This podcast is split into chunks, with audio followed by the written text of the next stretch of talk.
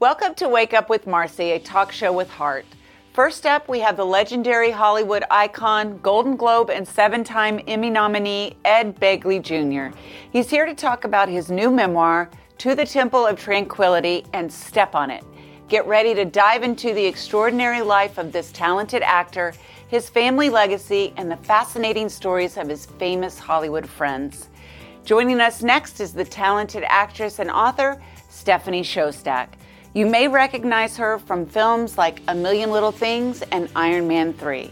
Stephanie will be sharing her personal story of her mental health journey and how she's helping today through her book. Lastly, we meet Donelle Danigan, president and founder of the Hollywood Museum. Donelle will be sharing the excitement of celebrating the museum's 20 year anniversary and giving us a sneak peek into some of the current exhibits.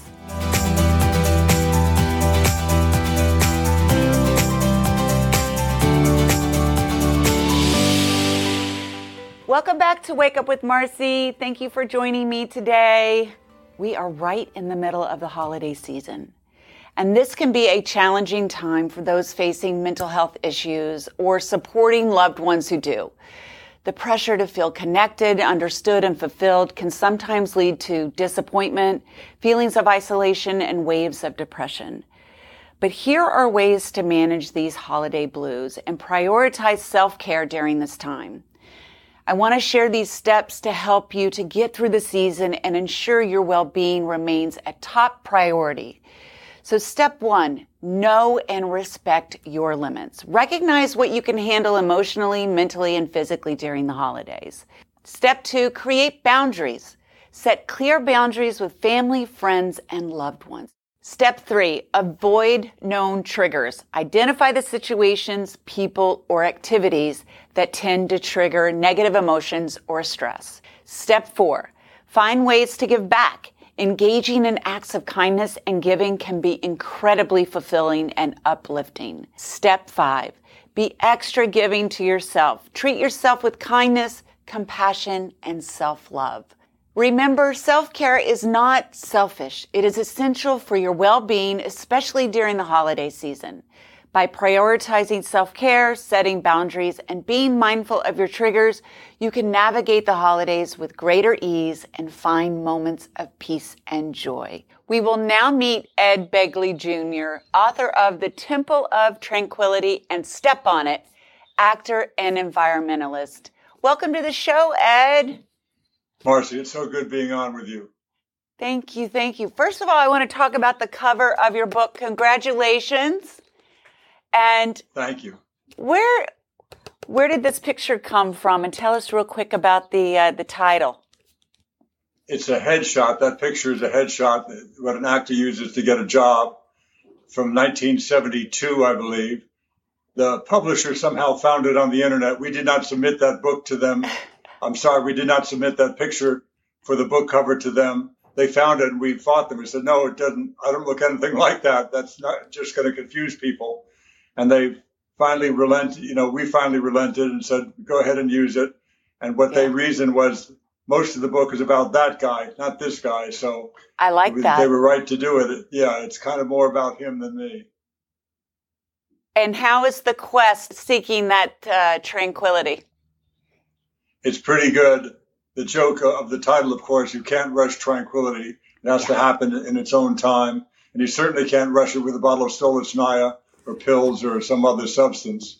You know, it, it comes that way. It wouldn't be called tranquility, it'd be called numbness. Exactly. So I tried to numb things for a while, and it's much better to do it the old fashioned way with meditation and uh, just being still. I've learned that myself, Ed, and thank you for being so open and honest in your book. So let's talk about thank your you. father. He played a big role in you, you deciding to become an actor. But in the book, you write that your career did not start out on a fast track by any means. So can you share with us about that? Not at all. My dad made it look so easy. He was an Academy Award winning actor, Tony Award winning actor, wonderful father, good in every way but he made it look so easy. I thought, well, I can do that. I'm charming. Mm-hmm. Get me a TV series. I didn't want just one episode. I wanted to be on a series as a series regular. I had no training. Imagine the son of a plumber saying, well, I can do that. I'll hop on the plumber's truck today and I'll do that. I'll plumb that whole house with copper pipe. You kind of yeah. use a little heat or something, I seem to think, right? right. You have to train, and I finally trained, and then I started to get some work. I worked first on a show called My Three Sons in 1967, but I was still so delusional. I literally thought the phone was going to start ringing off the hook now that I was on one episode of one show with one scene. And it didn't work like that. You have to begin to study even more and learn more and put yourself out there and network and do all those things one needs to do. And I also had no idea how fortunate I was to have my father to open the door to the business. I had to get the parts myself. He didn't hand me any of that. But I, by open the door, I mean people would remember your name. Ed yes. Begley Jr., Rob Reiner, Liza Minnelli. They remember you because of your parent or some other relative in the business. And so because of that, I had recognition right away. And two, and more importantly, they would be relaxed and very amiable in the interview, in the job interview. Let's talk about your family members, including your mom. So you were saying that they turned out not to be your family members and there were some early home, you know, secrets in your life. What what are you sharing about there? What are you talking about? I don't mean to get into stereotypes, but the Irish are known for the drinking and sometimes their deception about family matters.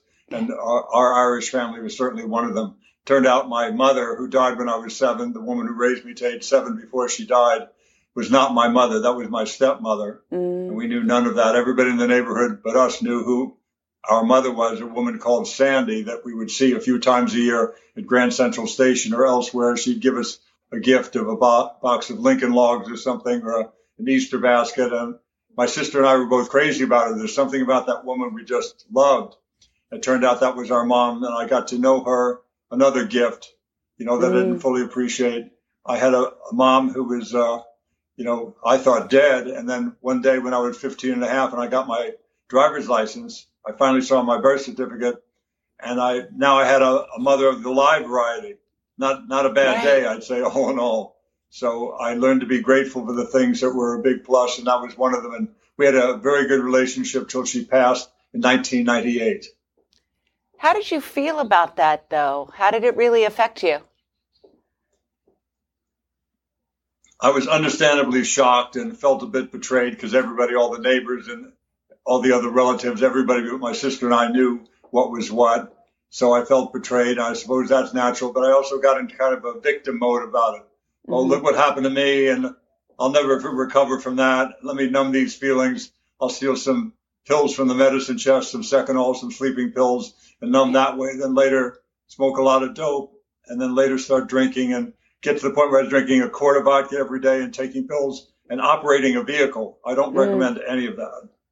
Yeah, I can relate to your story a bit, Ed. Um, I, I, myself, I, I, just celebrated eight years of sobriety, and it was actually a DUI that brought me to my knees. Yeah, so thank Wonderful. you for, you know, it's being open and honest uh, yes. that helps others so much. And being that you're so open in your book, there's a story that you talk about, and that's with John Belushi, that he tried to help you. How did he help you, or how did he try? He and his wife Judy not only tried, but did help me. You know, John is known for certain things that occurred at the end of his life, but I know him as a great comedian and a great friend who was a sobering influence on me. By that I mean I was drinking so much on this movie we were doing called Going South. I was sitting there at the El Presidente Hotel drinking a volume uh, of liquor that was not at all sustainable or healthy. And he and Judy dragged me out of the bar there and took me around to see some sights in the beautiful town of Durango and the surrounding countryside. And they, they saved me literally. So John mm-hmm. Belushi uh, saved me from practicing my addiction. Sometimes when, when you actually come to your knees or that rock bottom or somebody, you know, make that decision, it's been thought of for a long time. You know, it's a it's a long road to get to the place where you finally succumb to your addiction. Um, yeah, I thought about it. Now that you you mentioned, I thought about it as far back as 1971 when I really started drinking heavily. I did it intentionally. I wanted to be an alcoholic.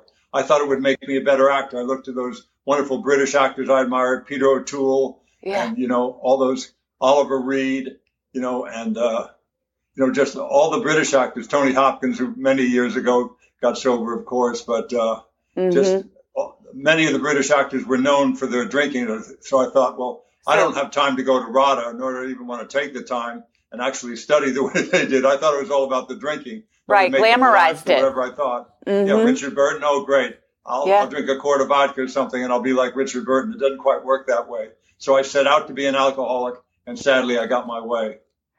Yeah, uh, there's definitely a slippery slope there. So let's talk about Marlon Brando. You were friends with Marlon Brando.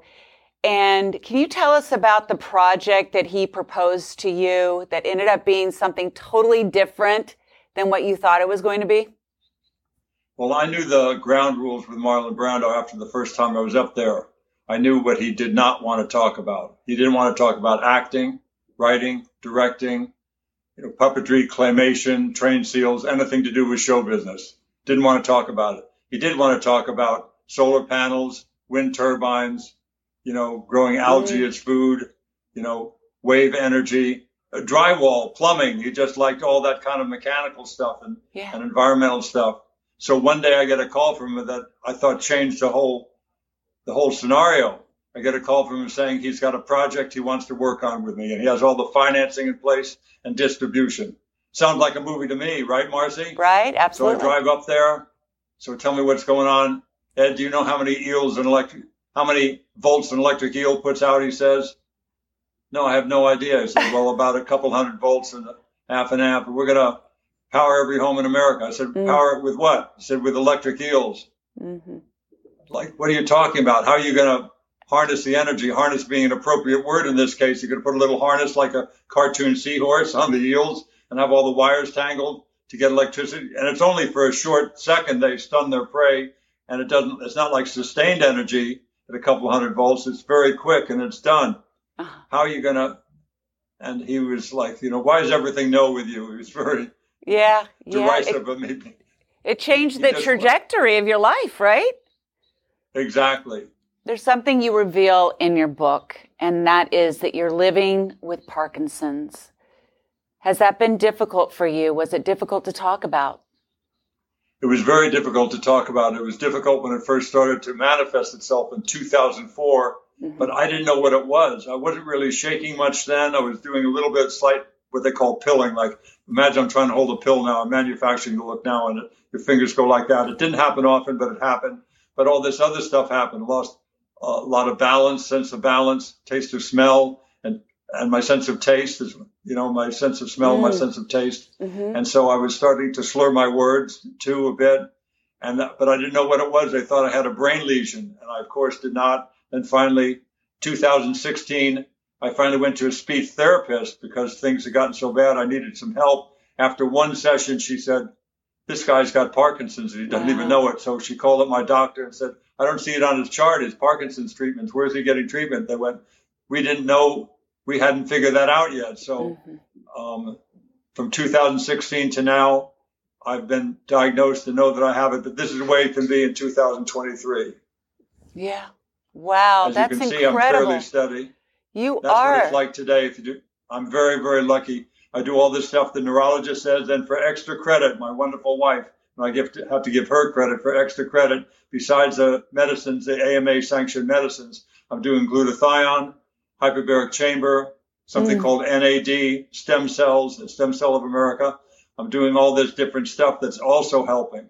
So um, I'm very lucky that I have a wife that pursues things like that and do do the proper medicine when it's appropriate, then do other stuff that's more holistic. Well, I hope you are helping to educate others because that's amazing that that has happened for you and you've found a way to help yourself. So truly amazing, Ed. And I, I, can't thank you enough for coming on Wake Up with Marci. Do you have a book tour going on? What what's happening with the book? I do. I've been going all over. I went to New York and back. I went to Portland, Oregon and back. I'm going to go to, uh, let's see, I'm going to go to Palm Springs very soon.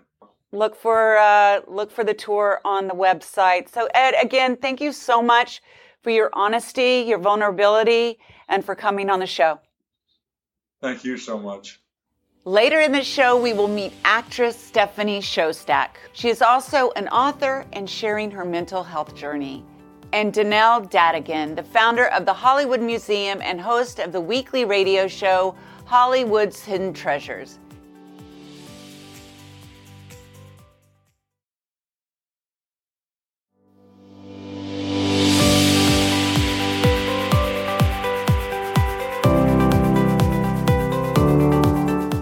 I will now speak with actress and author Stephanie Szostak.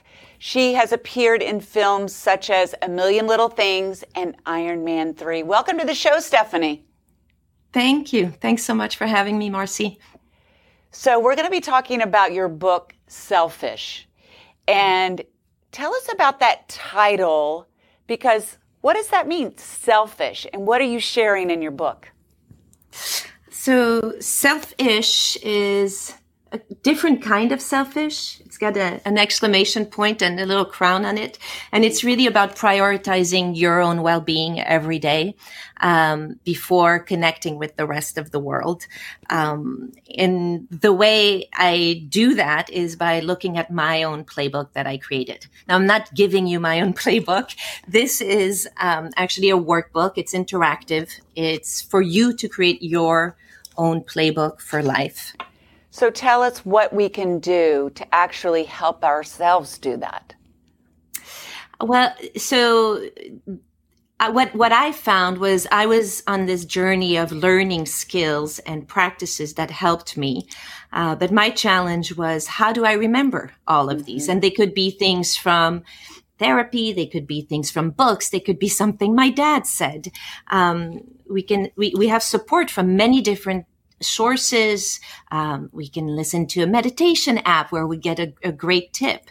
And my challenge was that how do I bring all these things together, uh, not only remember them, but actually practice them in my daily life. And so I created a playbook. I call it a playbook, just like athletes have playbooks or businesses have playbooks with their strategies. Uh, I created a playbook on my phone. It's an album and it has my chosen uh, words and images mm-hmm. that help me in life. And I um, look at it every day to um, just to keep those good thoughts top of mind so that right. you know I can access them in a moment of stress or so yeah. that I reinforce them and they become more habitual with time.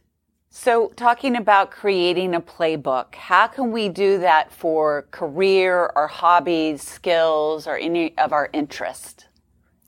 So the book that I wrote, Selfish, is actually a workbook and it will guide you through eight exercises of self-reflection. Uh, you, you, will be asked questions that are not too intimidating. Intimidating. Sometimes it's hard to look at our own life and answer big questions such as who am I? We we broke it down here. For example, asking you what are some of your greatest achievements, and that can be hard to answer. So we broke it down even further. Um, and each answer to um, and you'll you'll look at all the buckets of your life professional personal uh, spiritual if you want. And uh, all the answers to the exercises will feed the content for your playbook. This is my journey of healing. If um, and and they're all exercises that i've uh, benefited from that were given to me by coaches by therapists. Uh, they are based in positive psychology. Mm-hmm. Uh, I'm not a mental health professional, but I created this workbook with a mental health organization called Give an Hour. Mm. And mental health professionals looked at all the exercises. We crafted the science behind it. Overcoming imposter syndrome. Let me tell you, this is a big one. How do we do that through your mindset makeover? so what I've, for me, what I've learned is I'm probably not going to overcome it, but I'm going to learn to deal with it. Um, and I can do that. It's not just one thing, but I can do that through practicing healthy self-talk, through reminding me of uh, the hard work that I've done, that I'm prepared, reminding me myself that I am not supposed to have it all figured out. Uh, I am learning. I am growing. And that usually when I do feel imposter syndrome is when I'm actually pushing myself to do something new, something maybe mm-hmm. swim in waters that are not so comfortable for me. And, and, that's good. That's an opportunity to, to grow. It is all, and it's so true. Whenever I'm fearful or, you know, pushing myself outside of my limits of what I'm comfortable with, that's really when that creeps in. But there is mm-hmm. so much growth in it. So it sounds like you have so many incredible steps through your book, Selfish, and so many ways that can help us. And we need these daily reminders. We need to add routine into our lives to shift that way that we, that we are thinking. And it sounds to me that this is a pretty good playbook to, to help us uh, incorporate that into our lives. So thank you so much for coming on the show. Thank you so much for having me, Marci. Next, we meet Donelle Danigan, the founder of the Hollywood Museum and host of the weekly radio show Hollywood's Hidden Treasures.